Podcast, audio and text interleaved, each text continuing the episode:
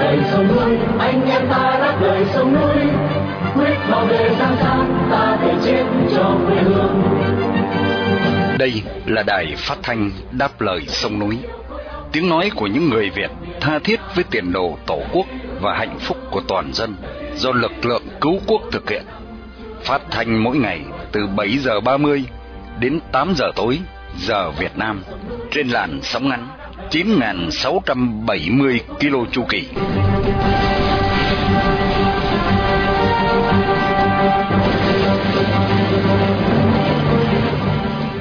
Hướng Dương xin kính chào quý thính giả. Hôm nay thứ năm ngày 20 tháng 4 năm 2023 và là buổi phát thanh lần thứ 4359 của Đài Đáp Lời Sông Núi. Trong phần tin tức chúng tôi có những tin chính sau đây. Biểu tình ở Bangkok phản đối vụ bắt cóc ông Đường Văn Thái. Công an Đắk Lắk đề nghị truy tố giảng viên Đặng Đăng Phước. Bạo quyền Việt Nam truy tố một mục sư ở Mỹ. Vụ chuyến bay giải cứu 54 người bị truy tố có thể lãnh án tử hình.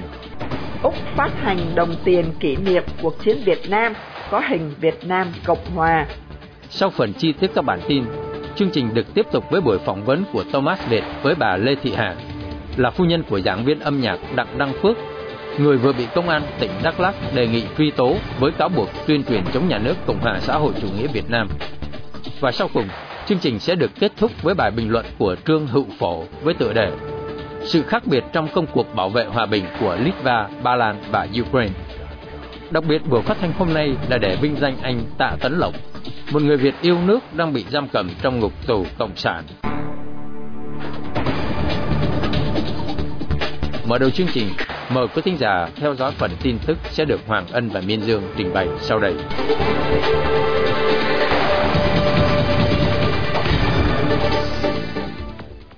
Lo lắng cho sự an toàn của mình, hơn 300 người Việt tị nạn tại Thái Lan đã mở cuộc biểu tình nhằm phản đối vụ an ninh Việt Nam bắt cóc ông Đường Văn Thái, đồng thời khẩn cầu thế giới sớm định cư người tị nạn tại Thái. Cuộc biểu tình xảy ra vào sáng hôm qua, thứ Tư ngày 19 tháng 4, với khoảng 40 người tị nạn tập trung trước văn phòng cao ủy tị nạn Liên Hiệp Quốc tại thủ đô Bangkok nhằm phản đối vụ bạo quyền Việt Nam bắt giữ ông Đường Văn Thái. Cần biết là ông Đường Văn Thái mất tích vào chiều tối ngày 13 tháng 4 khi đang tị nạn chính trị tại Thái Lan. Qua hôm sau, Công an tỉnh Hà Tĩnh thông báo đã bắt giữ ông vào chiều ngày 14 tháng 4. Người biểu tình mang theo hai biểu ngữ bằng tiếng Việt và tiếng Anh với nội dung phản đối nhà cầm quyền bắt cóc người tị nạn và SOS, người tị nạn Việt Nam tại Thái Lan đang gặp nguy hiểm.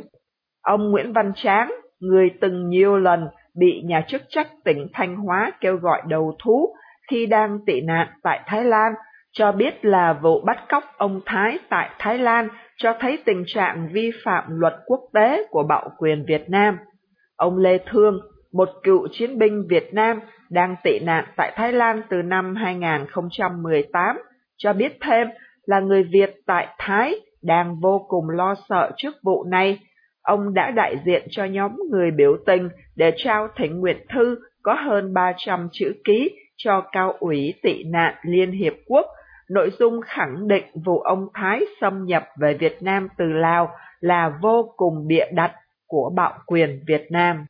Công an tỉnh Đắk Lắk vừa đề nghị truy tố giảng viên âm nhạc Đặng Đăng Phước với cáo buộc tuyên truyền chống phá nhà nước Cộng sản Việt Nam sau 7 tháng bắt giam ông này. Ông Phước, 60 tuổi, là giảng viên trường cao đẳng sư phạm Đắk Lắk, bị bắt vào ngày 8 tháng 9 năm ngoái vì những hoạt động ôn hòa nhằm bảo vệ nhân quyền và chỉ trích nhà nước độc đảng trong nhiều vấn đề xã hội. Bà Lê Thị Hà và ông Đặng Đăng Phước cho biết gia đình đã thuê hai luật sư Nguyễn Văn Miếng và Lê Xuân Anh Phú để bảo chữa. Bà Hà vào hôm 18 tháng 4 cho biết là luật sư Phú đã tiếp cận hồ sơ vụ án và được gặp ông Phước vào chiều ngày 11 tháng 4. Trong buổi gặp gỡ đầu tiên với thân chủ, luật sư Phú khẳng định với đại diện của Viện Kiểm sát rằng ông Phước là một người thầy đúng mực, luôn giúp đỡ mọi người và những gì ông làm là đúng với trách nhiệm và lương tâm của một con người. Các bài viết của ông Phước mà cáo buộc đưa ra liên quan đến vụ công an đàn áp xã Đồng Tâm, hòa hợp dân tộc, chống tham nhũng, phê phán chính sách đối phó với đại dịch Vũ Hán. Ông cũng bị cáo buộc trực tiếp hát và đánh đàn cho nhiều bài hát có nội dung gây chiến tranh tâm lý nhằm mục đích chống nhà nước. Trong số các bài hát mà phía công an nêu ra gồm có Gánh xiếc to trên quê hương bé nhỏ của nhạc sĩ Tuấn Khanh, Chúng đi buôn và Con đường Việt Nam.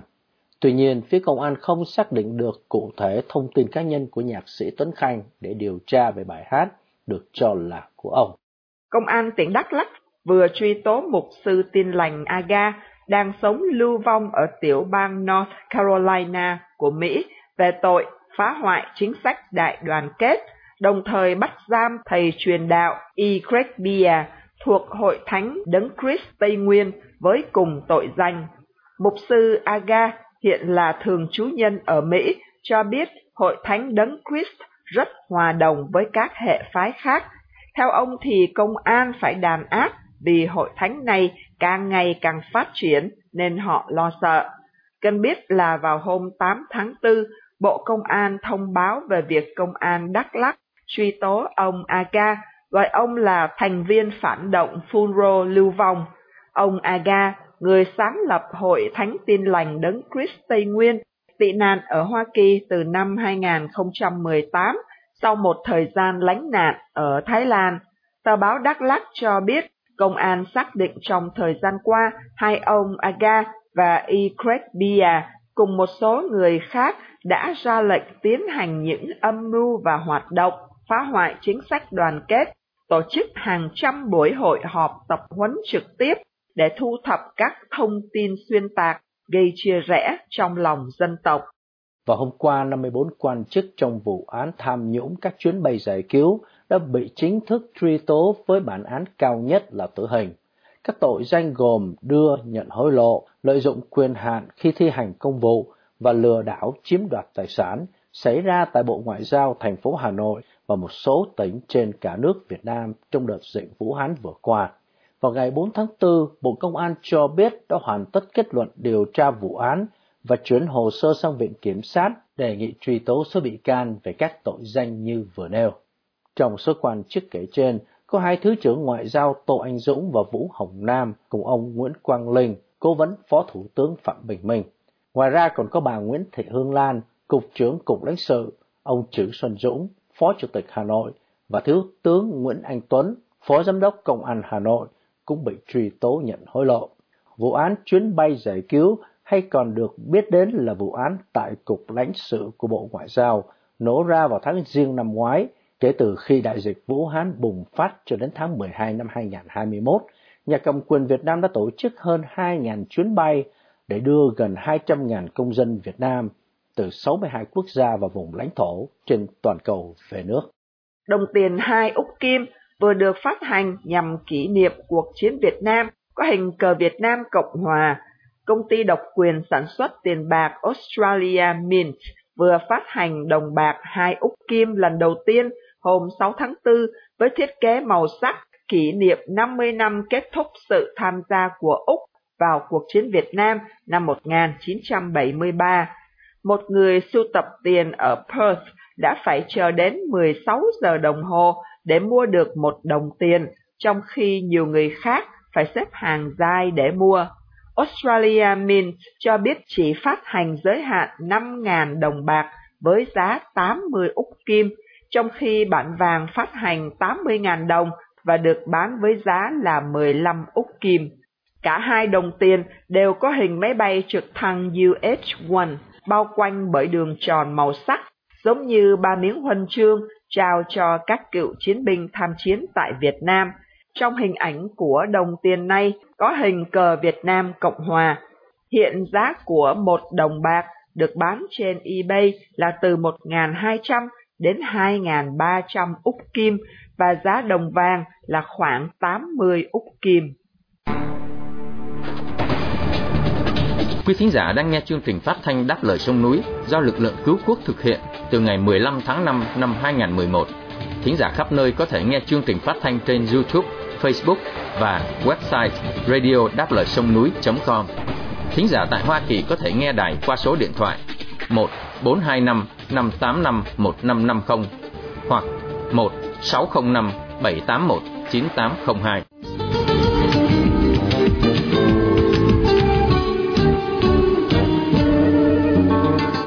Thưa quý thính giả, như tin chúng tôi đã loan, Công an tỉnh Đắk lắc vừa đề nghị truy tố giảng viên âm nhạc Đặng Đăng Phước với cáo buộc tuyên truyền chống nhà nước Cộng hòa xã hội chủ nghĩa Việt Nam sau 7 tháng bắt giam. Thầy Đặng Đăng Phước còn bị cáo buộc trực tiếp hát và đàn nhiều bài hát chống Cộng sản Việt Nam, chẳng hạn như bài Gánh xiếc to trên hương nhỏ. Phóng viên chúng tôi có cuộc trao đổi với vợ của thầy Đặng Đăng Phước là bà Lê Thị Hà tại Đắk lắc sau đây. Xin mời anh Thomas Việt. Chào bà Hà Lê, phu nhân của thầy giáo Đặng Phước, chúng tôi từ Radio Đáp Lời Sông Núi. Được biết là cơ quan cảnh sát điều tra tỉnh Đắk Lắk đã có bản kết luận điều tra đối với phu quân bà và họ đã chuyển hồ sơ đến viện kiểm soát để truy tố phu quân bà. Những điểm cần chú ý trong bản kết luận điều tra này là gì thưa bà? Dạ, xin ờ, chào biên tập viên, chào quý đài, ờ, quý khán giả của đài đáp lời sông núi. Thì trước tiên em cũng cảm ơn à, đài đáp lời sông núi đã quan tâm tới gia đình em. Thì xin chúc biên tập viên chúc quý đài à, luôn bình an sức khỏe. Dạ um, những cái điểm cần lưu ý trong bản kết luận à, điều tra này. Thì um, kết luận điều tra xác định chồng tôi là người quản lý cái trang facebook cá nhân đặng phước. Và chính anh phước cũng thừa nhận mình là người sử dụng cái trang facebook đó trong cái trang Facebook Đặng Phước thì nhiều lần cũng lên tiếng cho uh, dân oan các uh, tù nhân lương tâm về vấn đề chủ quyền và toàn vẹn lãnh thổ Việt Nam và khẳng định đa nguyên chính trị uh, là tất yếu um, cho các uh, cái thể chế tự do dân chủ tham nhũng chính sách là căn nguyên của mọi bất ổn xã hội.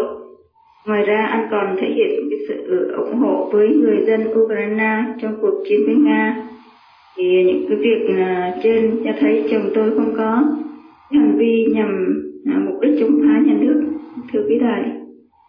Trong bản kết luận điều tra này à, có nói đến nhiều bài viết của phu quân bà.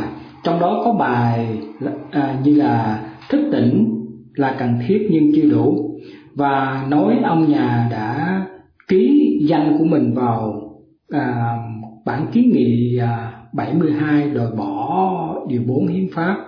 Rồi à, bản tuyên cáo đặc biệt của giới trí thức Việt Nam phản đối Tàu Cộng. Thực thi quyền con người theo hiến pháp à, Việt Nam. Xóa bỏ điều 258 Bộ luật hình sự năm 1999 đây là những việc à, nên làm của một à, trí thức yêu nước nhưng cộng sản Việt Nam lại cáo buộc phu quân bà với tội danh là làm tàn trữ phát tán hoặc tuyên truyền thông tin tài liệu vật phẩm nhằm chống lại nhà cầm quyền cộng sản Việt Nam theo điều 117 Bộ luật hình sự năm 2015. Bà có thể nói gì về điểm này thưa bà? Dạ, thưa quý đài, thì những gì chồng tôi làm là đúng với lương tâm trách nhiệm của một công dân, một tri thức đau đáu với thời cuộc. Là vợ thì tôi cũng luôn tin tưởng, ủng hộ và đồng hành cùng anh Nhà cầm quyền Việt Nam có thể kết án chồng tôi, nhưng tôi tin ngày lịch sử sang trang thì lịch sử sẽ và công luận sẽ xóa án cho anh ấy ạ. Cho đến lúc này sau nhiều tháng phu quân của bà bị bắt giam tù rồi thì bà có được gặp phu quân bà chưa và cũng như các luật sư có được thăm gặp không và các luật sư có chuyển được lời nào của từ phu quân bà cho bà thứ bà? Dạ thưa quý đài, thì tôi đã được gặp chồng tôi ờ, bốn lần kể từ ngày anh bị bắt. Thì lần đầu vào ngày 17 tháng 1 năm 2023 à, lần hai vào ngày 2 tháng 2 năm 2023 lần ba thì vào ngày 16 tháng 3 năm 2023 và lần 4 thì ngày 11 tháng 4 năm 2023 thì à, sức khỏe anh cũng ờ, à, bình thường tinh thần cũng lạc quan vui vẻ thì um, luật sư miếng vì những uh, vấn đề cá nhân nên không có thể tiếp tục theo cái vụ án của chồng tôi. Thì hiện nay chồng tôi có luật sư phú. Và cái hôm mà luật sư phú nhận được cái thông báo kết thúc điều tra thì luật sư cũng đã vô uh, gặp thăm gặp chồng tôi. Thì um, um, chồng tôi cũng uh, chuyển lời uh, ra với luật sư là à, sức khỏe anh à, bình thường tinh thần ổn định. Và anh à, cũng khẳng định là những việc anh làm là đúng không có gì sai cả. Nên à, vợ con ở nhà là yên tâm à, về anh dạ. À, luật sư miến rút lui có áp lực nào từ nhà cầm quyền cộng sản việt nam thứ ba dạ luật sư miến đang có một cái vấn đề về cá nhân à, cũng em à, cũng thông tin từ à, luật à, vợ của luật sư miếng thôi chứ lâu nay cũng không có uh, liên lạc được với luật sư miếng ạ. Thì uh, nói chung là vợ của luật sư miếng nói là anh không thể tham gia cái vụ án uh, này và nói em là mời luật sư khác. Ừ, em chỉ biết vậy thôi ạ. Vậy là tới lúc này là phu quân bà chỉ còn một luật sư tham gia bầu chữa à... dạ. Em cũng có mời thêm lịch sư lệ quyên mà cũng đang làm à, thủ tục um, chưa xong ạ. Thì cũng đến hiện tại giờ thì chưa có kết quả ạ. Quyết tâm của những luật sư là sẽ bào chữa cho phu quân bà theo hướng vô tội đúng không? Thưa bà mà thực chất phu quân bà đâu có tội phải không thưa bà? Dạ dạ. Anh hoàn toàn vô tội ạ. Những việc anh làm là đúng với lương tâm thôi ạ từ đây đến phiên tòa sơ thẩm chắc cũng không còn lâu lắm thì à, bà có mong chờ gì cái phiên tòa sơ thẩm mà nhà cầm quyền cộng sản Việt Nam sẽ đưa ra xử phu quân bà đó thưa bà? Dạ nếu mà đọc ở trong cái bản kết luận điều tra thì à, em vẫn biết là chồng em là vô tội. Nhưng à, với cái kết luận của bên anh điều tra thì em cũng hy vọng um, gì lắm đâu ạ. À vì thực ra mình không có tội nhưng mà những cái điều mà uh, chồng em làm thì lại trái ngược với uh, uh, cái quan điểm của cái nhà nước Việt Nam cái nhà cầm quyền Việt Nam này. Nên là em cũng không hy vọng gì lắm anh ạ. Không hy vọng là phu quân của bà sẽ được uh, tránh án trong phiên tòa sơ thẩm tới. Tuy nhiên à, bà phu quân bà cũng như là người thân trong gia đình cũng à, chấp nhận một hiệp một thực tại tại Việt Nam là những người lên tiếng cho công lý và sự thật cũng như lên tiếng cho yêu nước như phu trường hợp phu quân của bà là có thể là phải là ngồi tù 5 năm hoặc là hơn đó phải không các bạn? Dạ dạ uhm, những việc uh, anh nói, nói chung là anh đã dấn thân vào con đường uh, đấu tranh uh, thì uh, anh cũng uh, gia đình cũng chấp nhận và à, dù có cái bản án mức tù bao nhiêu năm thì anh cũng chấp nhận thôi ạ 5 năm hay là hoặc là hơn yeah. Dạ.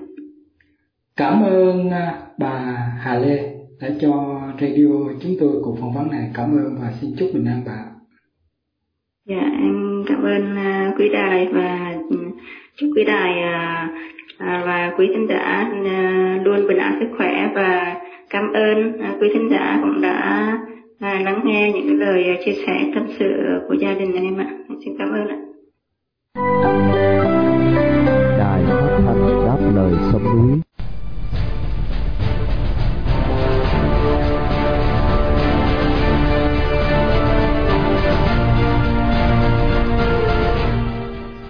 sự anh minh và viễn kiến của các nhà lãnh đạo Litva và Ba Lan, hai quốc gia nhỏ hơn cạnh biên giới của bá quyền Nga Xô là một bài học cực kỳ quan trọng cho nhân dân Việt Nam trước bá quyền Cộng sản Trung Quốc.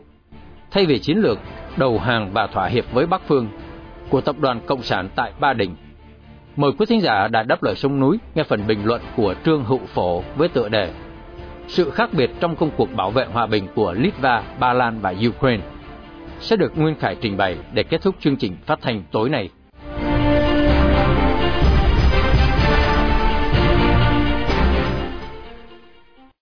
Litva và Ba Lan đều áp dụng chiến lược chuẩn bị chiến tranh để tránh chiến tranh và bảo vệ thành công nền hòa bình, độc lập và hạnh phúc của mình, trong khi Ukraine vẫn đang rơi vào cảnh chiến tranh khói lửa. Vậy sự khác biệt giữa những quốc gia nhỏ bé này là gì? Cộng hòa Litva nằm ở phía đông bắc châu Âu và là một trong ba quốc gia vùng Baltic.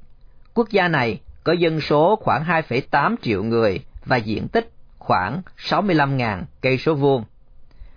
Ngày 8 tháng 3 năm 1940, Stalin đưa quân đến thôn tính Litva và từ đó Litva trở thành một phần của Liên Xô. Sau nửa thế kỷ kiên trì đấu tranh, ngày 11 tháng 3 năm 1990, Litva rút khỏi Liên Xô và thành lập một quốc gia độc lập. Sau khi Litva giành độc lập, mối quan hệ với Nga, quốc gia chiếm đóng cũ cũng trở nên căng thẳng. Họ luôn bị đe dọa xâm lược quân sự từ phía Nga. Litva là một nước nhỏ, không có khả năng độc lập chống lại sự xâm lược của một nước lớn như Nga. Vậy Litva đã làm thế nào để bảo vệ hòa bình, độc lập và phẩm giá của mình? Phương pháp được nước này áp dụng là chiến lược chuẩn bị chiến tranh để tránh chiến tranh. Về kinh tế và quân sự, kể từ khi độc lập vào năm 1990, Litva đã giảm dần thương mại song phương với Nga. Đồng thời, Litva tăng cường quan hệ kinh tế với châu Âu. Ngày 1 tháng 5 năm 2004, Litva gia nhập Liên minh châu Âu và chính thức trở thành thành viên của cộng đồng kinh tế châu Âu, hoàn toàn thoát khỏi sự kiểm soát kinh tế của Nga. Trong khi tiến gần hơn về mặt kinh tế với châu Âu, Litva cũng đồng thời nâng cấp quân đội và lực lượng vũ trang của riêng mình, dần dần loại bỏ các hệ thống vũ khí và quân sự thời Liên Xô, đồng thời tiến gần hơn đến tổ chức Hiệp ước Bắc Đại Tây Dương NATO. Ngày 29 tháng 3 năm 2004, Litva chính thức gia nhập NATO và trở thành thành viên của quân đội phương Tây. Với sự trợ giúp của NATO, Litva đã thành lập được một lực lượng vũ trang hiện đại, tuy nhỏ nhưng rất hùng mạnh, khiến kẻ xâm lược cũng phải dè chừng. Quân xâm lược đều có tâm lý mềm rắn nắng buông. Litva đã có những đồng minh hùng mạnh đứng sau, khiến không một kẻ xâm lược nào dám tấn công quốc gia nhỏ bé này nữa. Nhờ đó, kể từ khi giành được độc lập vào năm 1990 đến nay, Litva đã bảo vệ thành công nền hòa bình, độc lập và hạnh phúc của mình mà không để xảy ra một cuộc chiến tranh nào.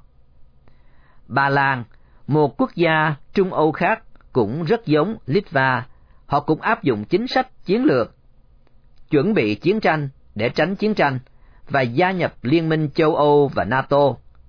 Kể từ khi giành được độc lập vào năm 1991, quốc gia nhỏ bé này cũng bảo vệ thành công nền hòa bình độc lập và hạnh phúc của mình, không để xảy ra bất kỳ cuộc chiến tranh nào.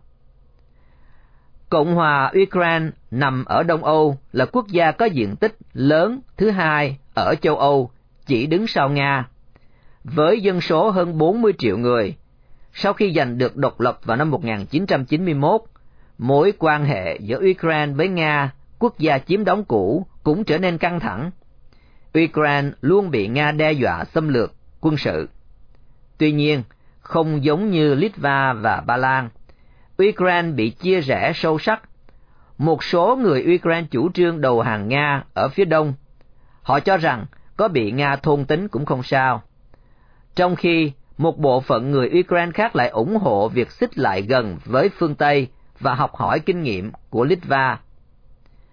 Những chia rẽ nội bộ và dao động này không chỉ làm tổn hại đến sự phát triển kinh tế của Iran mà còn khiến cho nước này trở thành một quốc gia không được tin tưởng về chính trị và quân sự, bị cô lập, không có bất kỳ đồng minh nào.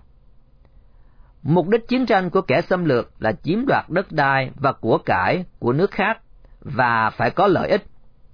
Nhưng phát động chiến tranh ắt sẽ phải trả giá. Do đó, trước khi phát động chiến tranh, kẻ xâm lược sẽ tính toán tỷ giá giữa cái giá phải trả và lợi ích thu được, xem làm vậy có đáng không. Chủ nghĩa đầu hàng thực chất là bày tỏ với những quân xâm lược rằng họ là những kẻ yếu và có thể bị người khác tàn sát. Chi phí phát động chiến tranh xâm lược, những kẻ yếu rất thấp, do đó chiến tranh gần như chắc chắn sẽ nổ ra. Tháng 2 năm 2014, Nga bất ngờ đưa quân chiếm đóng và sát nhập Crimea, lãnh thổ của Ukraine được quốc tế công nhận. Động thái này đã giáng một đòn nặng nề vào Ukraine. Ukraine đau đớn phát hiện ra rằng đầu hàng không mang lại hòa bình mà chỉ mang lại những thất bại và tủi nhục. Kể từ đó, Ukraine dần xích lại với phương Tây, từng bước củng cố sức mạnh quân sự, đồng thời nỗ lực xin gia nhập Liên minh châu Âu và NATO. Tuy nhiên, đã quá muộn. Ngày 24 tháng 2 năm 2022, Nga xâm lược Ukraine, gây ra một cuộc chiến tranh Nga-Ukraine đẫm máu và tàn khốc, hiện vẫn đang tiếp diễn. Trước sự đe dọa quân sự của một nước lớn, hiếu chiến, một nước nhỏ phải làm gì để tránh chiến tranh, bảo vệ nền hòa bình và hạnh phúc của chính mình?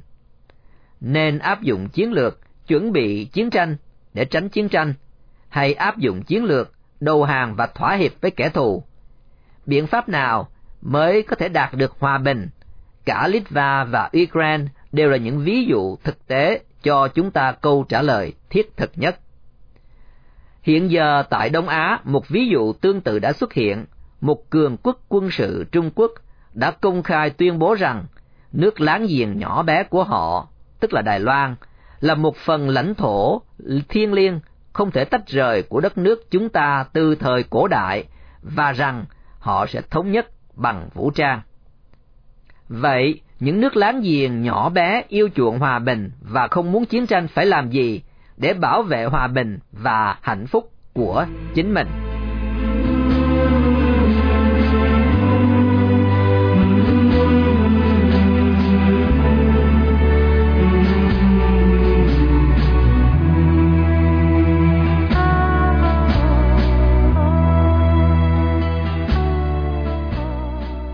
Trước khi chia tay trong buổi phát thanh tối nay, mời quý thính giả cùng đại Đáp Lời Sông Núi nhớ đến anh Tạ Tấn Lộc, sinh năm 1975, bị bắt ngày 16 tháng 2 năm 2017 với bản án 14 năm tù giam. Một người Việt đang bị nhà cầm quyền Cộng sản giam cầm trong ngục tù vì lòng yêu nước, lẽ phải và sự đóng góp tích cực vào tiến trình dân chủ hóa Việt Nam.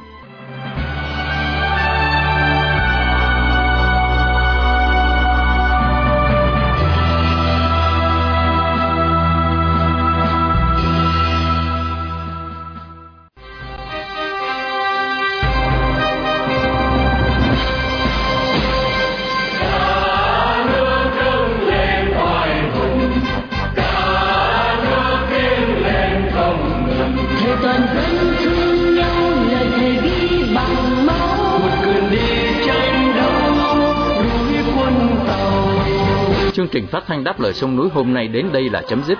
Hẹn gặp lại quý thính giả trong chương trình tối mai vào lúc 7 giờ 30. Cảm ơn quý thính giả đã theo dõi chương trình. Chúc quý vị một đêm thật bình an. Xin mến chào, tạm biệt.